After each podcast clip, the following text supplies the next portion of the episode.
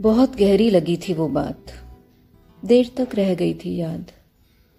लफ्ज बेस्वाद कर गए थे, जहन का स्वाद। फिर एक रोज, जब अपनी पसंद का गीत गुनगुनाया, चेहरे पे मुस्कुराहट और ज़िंदगी में स्वाद लौट आया। कभी मायूसी दिन का हिस्सा बन जाती है। दिल पे चोट गहरी हो जाती है।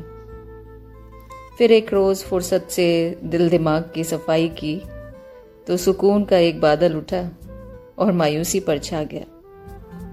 फिर हिम्मत की, तन्हाई से थोड़े फासले किए और जाने कैसे, हाथ बढ़ते गए, दोस्त मिलते गए। ज़िंदगी छोटी है, खुशियाँ मनाने को और बहुत लंबी है, गम में डूब जाने को। बातें, लफ्ज, आदतें, उम्मीदें बेवजह ही पाँव पसारती है खाली दिल में।